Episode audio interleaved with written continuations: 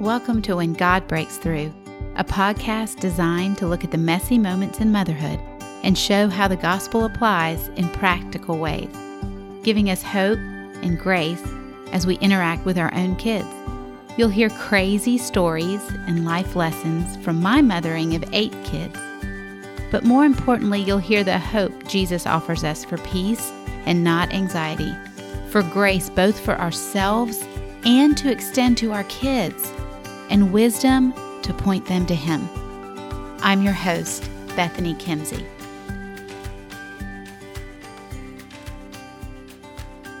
Welcome back to the kitchen table. Last week we talked about how do we parent with intention when we feel completely overwhelmed. And we're going to continue that conversation a little bit today. But last week we talked about it from the standpoint of you and Jesus, like just your walk with Jesus.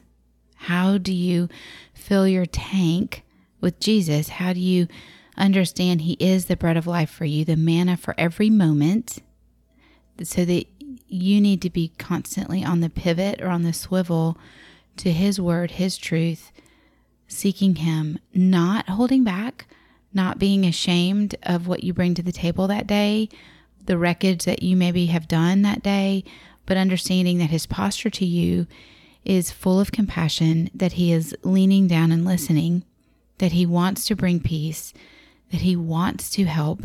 He remembers that you are but dust. Like it, that one to me brings me so much joy. In fact, in my prayer life with the Lord, a lot of times I'm like, God, I am so grateful that you recognize how dusty I am. And yet you died for me. Yet you engaged. You sent forth Christ for me. You have compassion on me now, today. And so last week it was all about you and Jesus. And you've got to catch your breath and you've got to take the pause. And y'all, practically speaking, one more thing as I listened back and realized you've got to surround yourself with truth.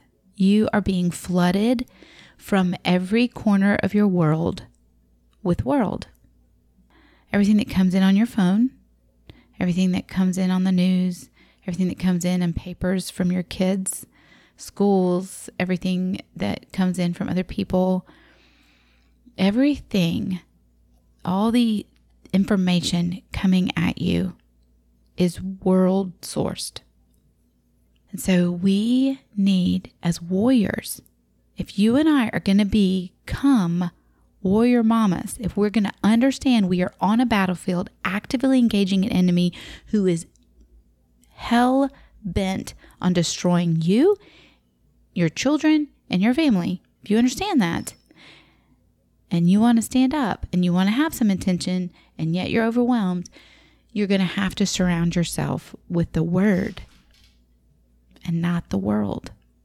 And that is active battling. So, some of the things that that looks like in my home, it does look like worship music is played all the time inside of my home. I need it. I need it. Again, I talked to confess last week. I can have my quiet time in the morning and I have forgotten it by nine o'clock right after breakfast. It's gone. Can't remember it. Don't have a clue. Some days I'm tired. I don't get up. Don't do it. Some days I say I'm going to do it later. I don't ever get to it. But worship music playing in my home, in my car, in my ears helps. Just helps. It it keeps me remembering that Jesus is a part of my life because I can forget. So today though, we're going to be talking about how do we parent intentionally when we feel overwhelmed? Actually talking about with our kids. Last week is us and Jesus. This week, it's us and our kids. The phrase that God has written across my heart about this is um, this phrase of being a student of your child. Um, I have written about this for years. I've taught lots of um, women's groups this idea. Uh, it's just you know, I think the Lord many, many, many, many years ago with some of my first kids just said, Bethany, just study him. Just get to know him. Be a student of your child. This is your learning ground. And so we're going to talk today about why would we want to be a student of our child versus just a mom who's working with our kids? And how does that change our mindset so that when we feel overwhelmed, we can push pause and reassess? So, first, let's push this into or anchor this in the Word. Why would it be important? Why would God encourage us to be a student of our children? Well, there's a scripture that I think m- most of us probably have heard. It may even have been like painted on a wall in your church, or um, I don't know, like you've heard it. And people actually uh, misquote it, misrepresent it, and make it a promise in a way that's not really how it's written. So, Proverbs 22 6 is where we're going to start. In Proverbs 22 6, the scripture says, and we probably all know it, but it says, Train up a child in the way he should go, even when he is old, he will not depart from it. So, first of all, the book of Proverbs, it is a book of um, pieces of wisdom. It's written by Solomon. And so this uh, scripture is something that a lot of times you will hear and people say, oh, so if you train up a child about who Jesus is, when they're old, they won't depart from it. And that's the promise. And we kind of misuse it, we misrepresent it because we don't maybe understand the fullness of the meaning, but meaning. But for today, we're going to look at it and we're going to understand what God was saying with this passage and why would it be important for us and where does it actually give us guidance about how to be a student of our child. The word train in the Hebrew means to put something in the mouth, to get something to be tasted. So that picture, right, as we think about feeding our newborns their first few bites of food, and it's so exciting and we're so eager to see what how they're going to taste it and what their facial expression is going to be and it's always so cute when they're like oh you know and that's kind of the wording that is here is put something in the mouth and give it to be tasted so that's train train up a child. Put something in the mouth so that it could be tasted. So it's this gentle placement right of of what needs to be eaten in the way he should go. In the way he should go, that verb or that verbiage in the Hebrew implies a that it's not just a broad scape brush of um, oh just go this way but it is actually the the way those word that word is put together or those words that phrasing is put together calls for each specific case taking into account temperament, capacity, inclinations, and character. So it's placing inside of the mouth for a taste according to their character, their temperament, their personality, um, their inclinations. That's how we are to do this engagement with them. So we're purposefully placing something for them making it something that they can eat, right? So it's in the the sizing, the bite sizing that they could eat, true or chew or not chew, depending on you know their age, and then according to who they are individually. It is not a broad brushstroke that the that Solomon is saying here. Like, oh, and just tell everybody, tell all your kids about how much Jesus loves them, and when they're old, they'll always believe Jesus loves them.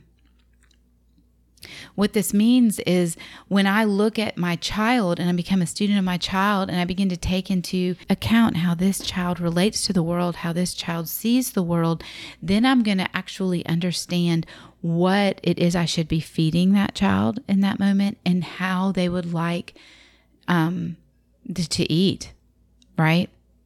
What is going to be what they need in that moment.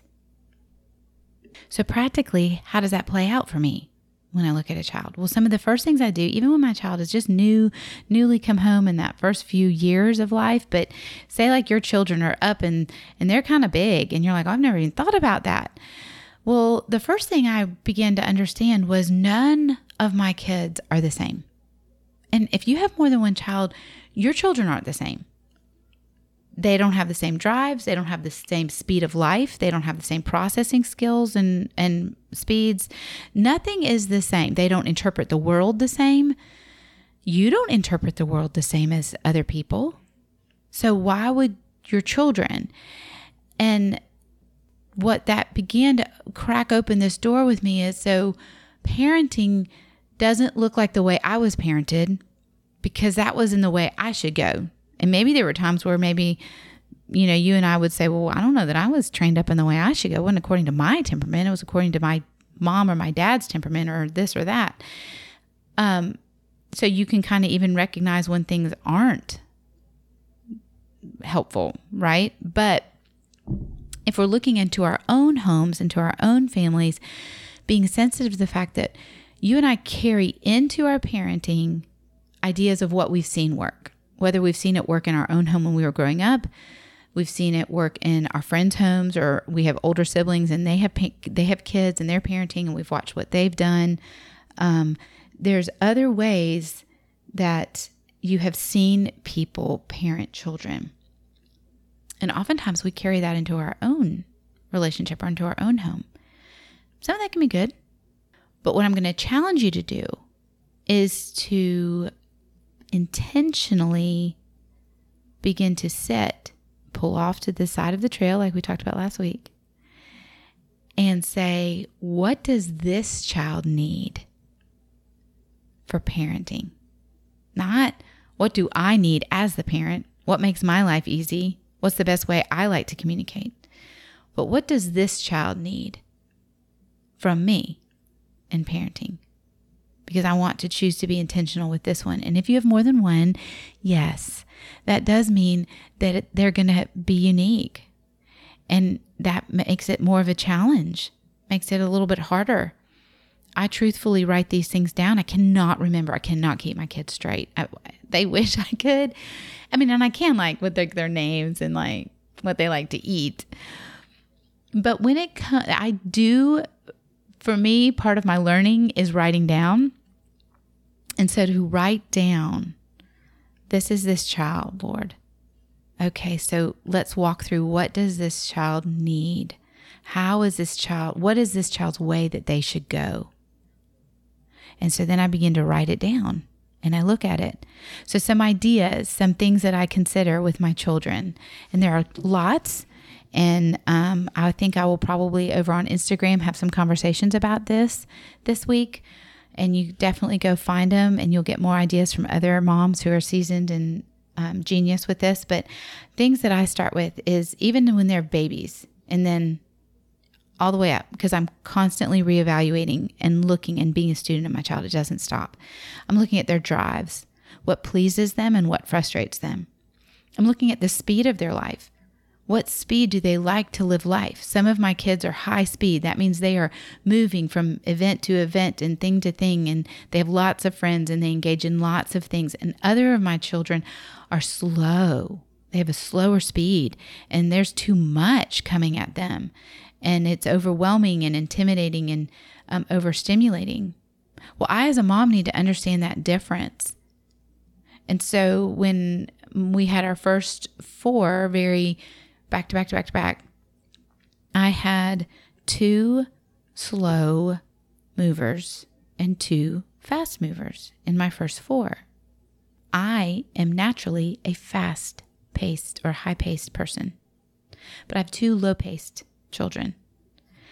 I delight in high pace. I wanted to go to the park, to the grocery store, to then go, let's go eat at Chick fil A. And then, oh, let's go run by so and so's house and have fun with them. And then, okay, now let's go take a nap. Oh, you're up from your nap. Let's go play outside and let's go do this. You want to, and I'm pacing at my pace. It worked for two of my kids. They liked it. And two of my kids were stressed out.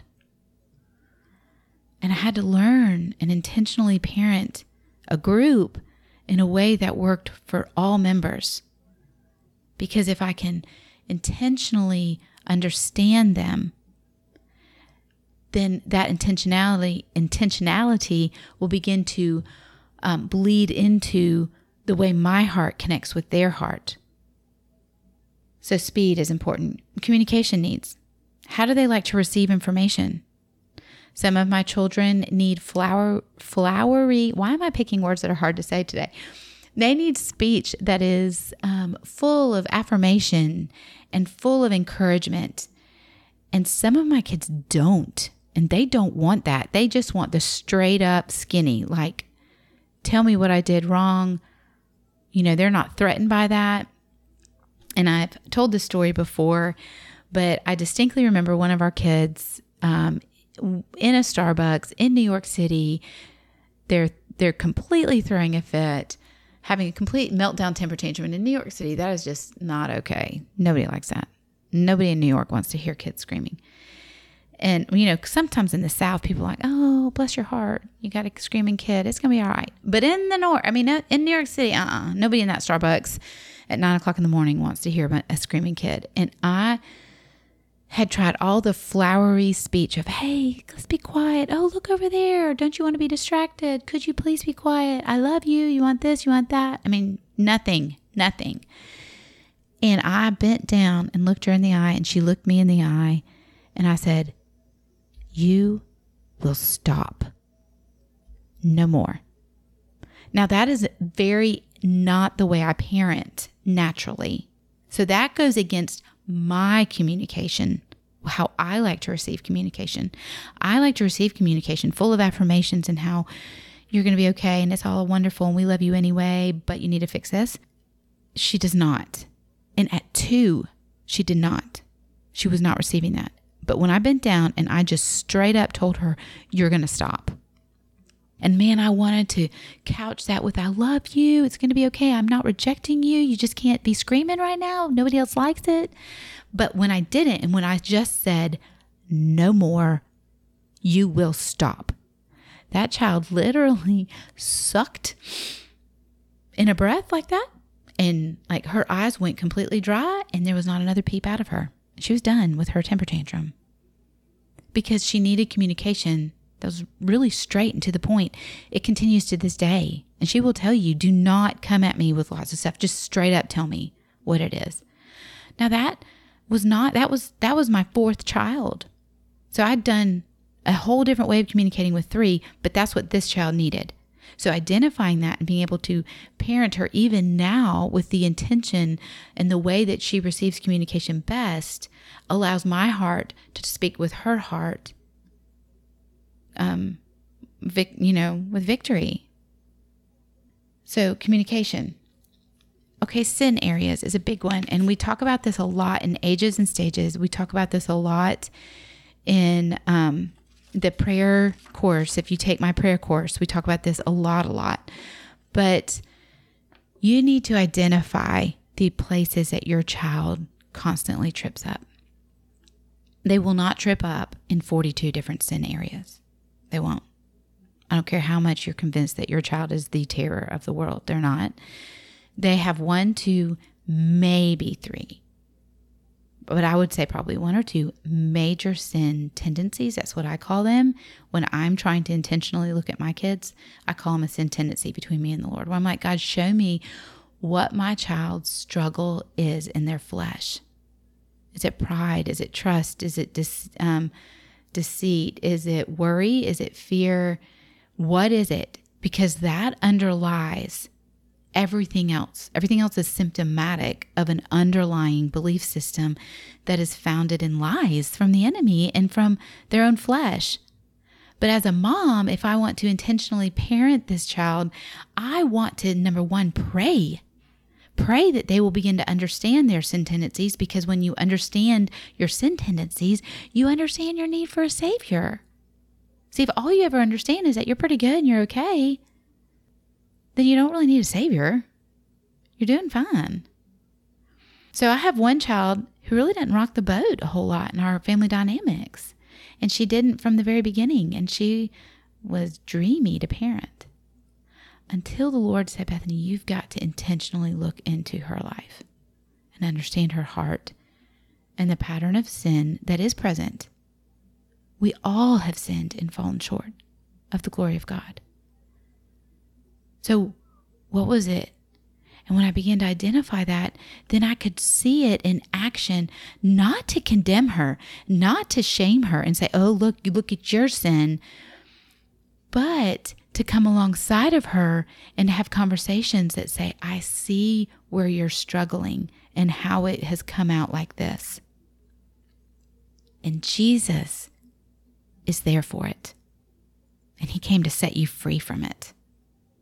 And you'll hear her testimony in a couple de- in a couple weeks. We're gonna y'all are gonna hear from my girls. You're gonna hear her testimony about that very thing.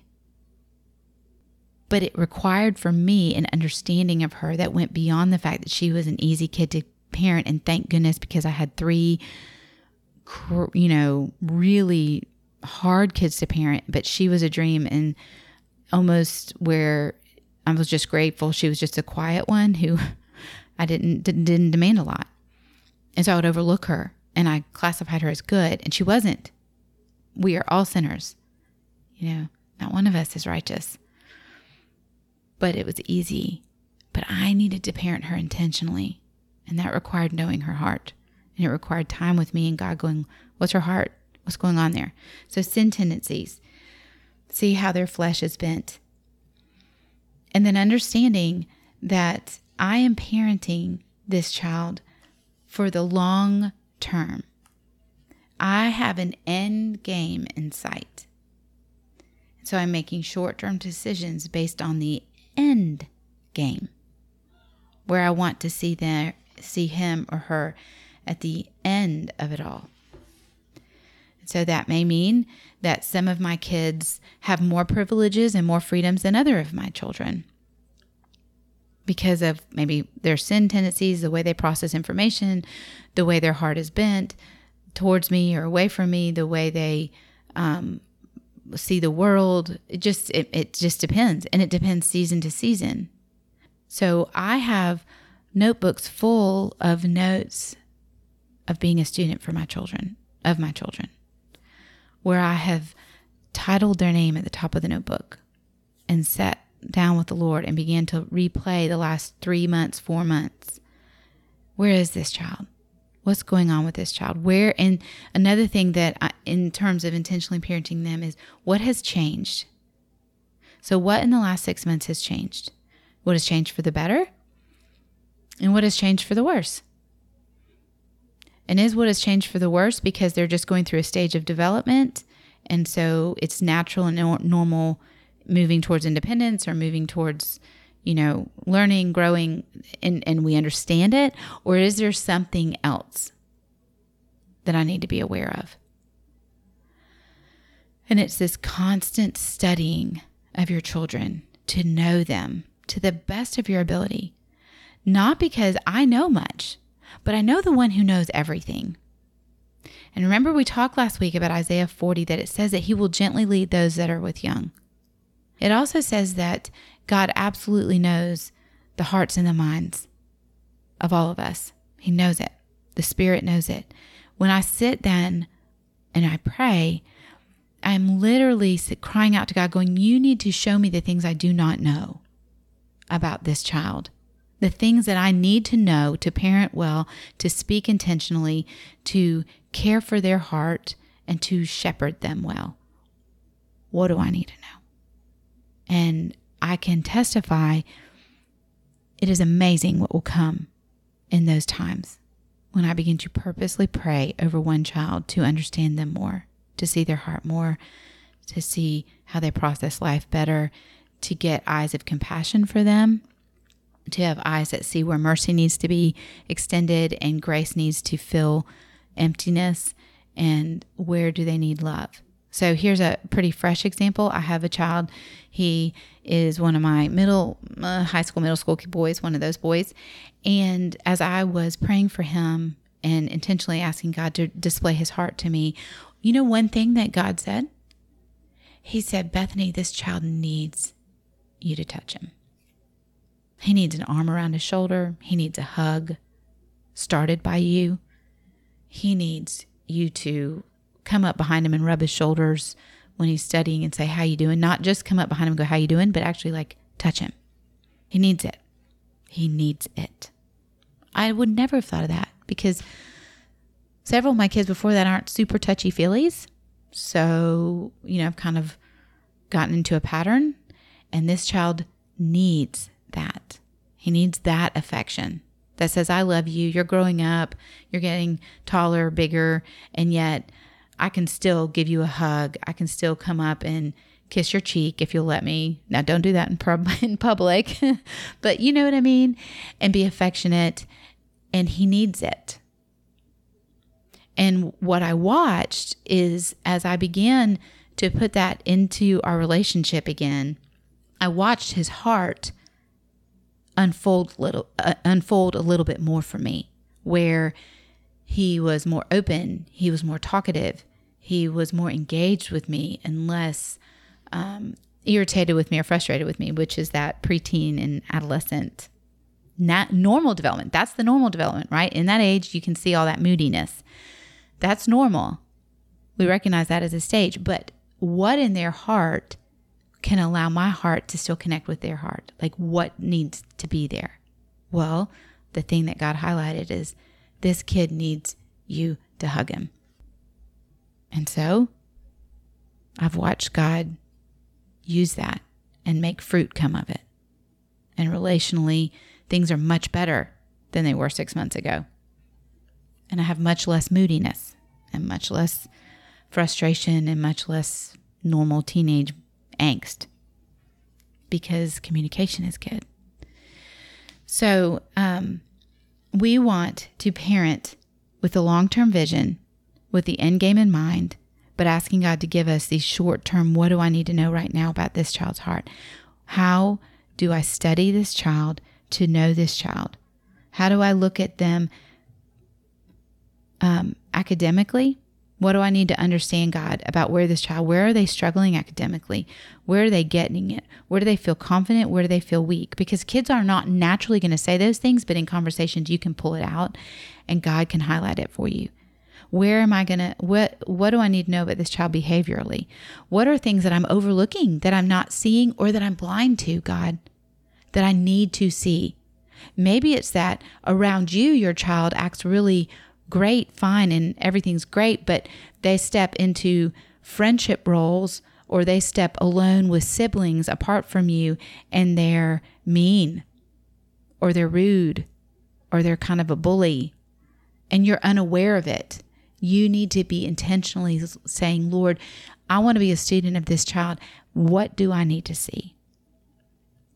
And then spiritually, looking at them and saying, God, display to me where they are spiritually. Help me understand where they are right now.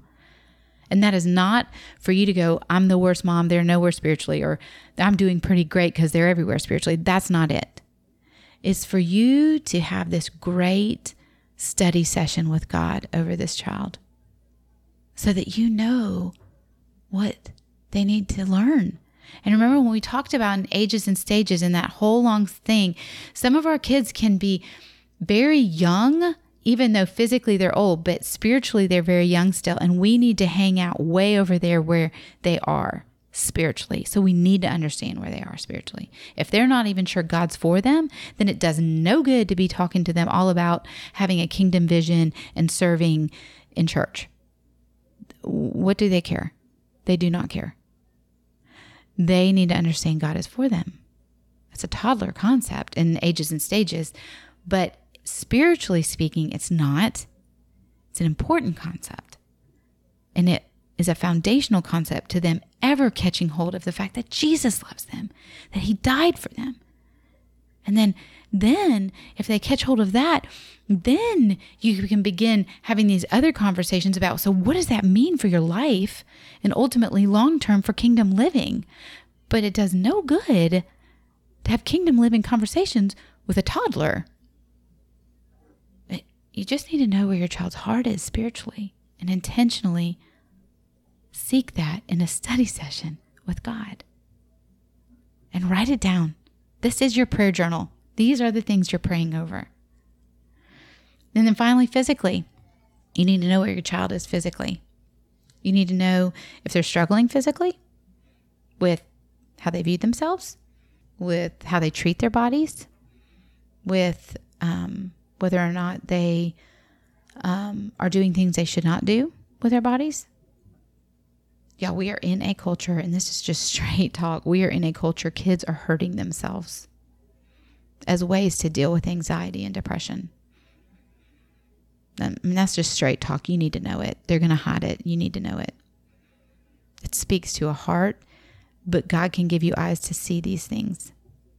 But you cannot be blind to them. You need to be an intentional student of your child. We have kids, boys and girls, struggling with eating because they're desperate to look a certain way and they don't believe they look good enough. We have massive amounts of kids with body dysmorphic concepts about themselves because they do not believe that God made them great. They do not understand who God is and that He doesn't make mistakes. And so we cannot be blind to who they are physically. We want to be intentional.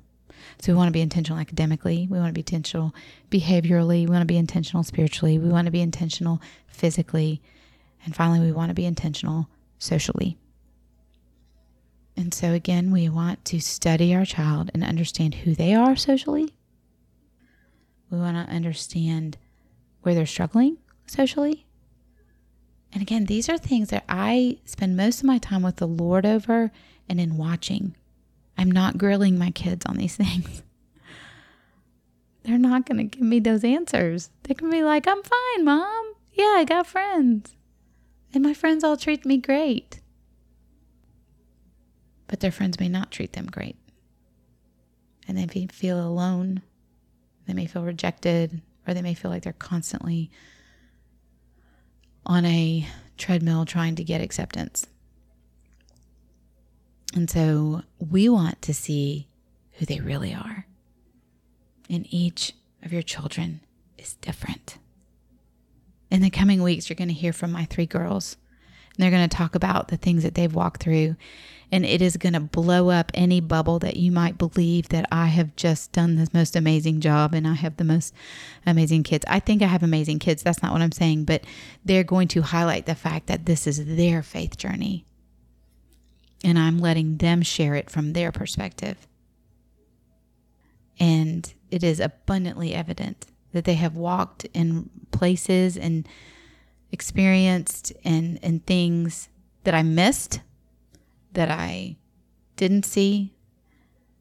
But their testimony, each of these three girls' testimony, will be that God was faithful to me. So as you sit and you make your first study session about your child, I want you to understand something even if you sit in that study session, you're like, oh my gosh, I've never realized this about this kid. What's going to happen next is the enemy's going to come at you and go, so you're the worst. He's going to layer shame. He's going to layer, he's going to say, so you've wrecked it, you've messed it. All the lies that we've already covered, you've got to go back and listen to those when you do something like this because you're going to feel wrecked if you realize something that you've never known or you've been treating all your kids the exact same. You didn't know you shouldn't. I mean, this is not to heap condemnation on your head, but the enemy will try to. But this is from this this moment forward. That's what this kind of a conversation is. This kind of conversation says, so from today on, this is what we're going to be about. We're becoming warrior mamas. And I'm I keep saying that because y'all we've got to become warriors. And this is how we do it. We live with intentionality, but not because we're overwhelmed, but because we line up our own lives with Christ and then we sit with Him and we say, okay, so I'm going to look at this kid with you. Help me see him. Help me understand him. Help me be a little bit more of a student of him. Get me sensitive to this idea so that when something shifts, something changes, I see it and I can come back to you and go, okay, God, how does that change my prayer life? How does that change the way I interact with him? How does that change what you want him to know? What has shifted? And and you, instead of being overwhelmed in the moments, begin to go, I know what to do. So going back to the child that I think I used at the beginning of this of that the five year old who's incessantly asking questions.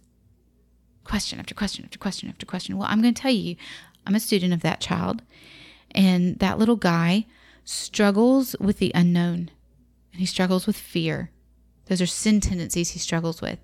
He has a higher level of anxiety some of, than some of my other children. He has a high level of imagination. Doesn't help. Those two things kind of work on him a little bit. He is highly inquisitive. He um, is highly relational. So he goes to someone, though, for help. So the question asking is because he's a highly relational, highly inquisitive, fear uh, struggling child. So I can hear all these questions about this and this and this and this. And some of them are just informational questions. But then all of a sudden you can you can feel when they shift. So that if they're just informational questions, what I really begin to think in my head is this child really needs me. He just needs engagement right now. He's seeking relationship. He's highly relationally driven. He needs it. What can I do to change right now to break some of this because these questions are beginning to drive me crazy and instead give him what he really needs, which is a which is connection. So if it's straight up like that, it's just a matter of me stopping and giving that child connection. Eye content, down on his level, time, reading a book, inputting connection. If the questions, the incessant questions, though, are really based in fear, yes, he needs connection. So the same things still hold true because he's highly relational and he desires connection. So I need to give that to him. But I also need to meet the other thing that I know is a driving issue with him, which is fear. And so I need to be able to, in that moment, drop down, sit, get with him. I help him identify, well, what's lying underneath that that you're worried about? Okay, let's bring that to the surface. Because remember, the enemy wants it to stay in darkness. So we're going to bring it out. Okay, let's look at it. Let's let's put that in light of who Jesus is. So that's that's just an example that I used at the beginning. You know, you are given to your kids because you're the one. God chose you. He chose you to love them because he knew you could. He chose you to lead them because he knew that you surrendered to him will lead him lead them well because you're walking with the one who leads you. Last week we talked about five truths to hold you tight. Go get them. Put them in front of everything that you need to remind yourselves of five core truths and then get really intentional about studying your kids. Get an A on this test. That's what I say to myself. Bethany, get an A here because this is just conversation between me and God. And God does not forsake, He does not disappoint. He will show up for these conversations. I promise you, He will. So, if you have any questions about this, if you want to reach out and ask me some defining things, something I didn't um, explain well, or you don't get, or you'd want more information on, or if you just need help with it, let me know. You can find me on Instagram and you can find me through email.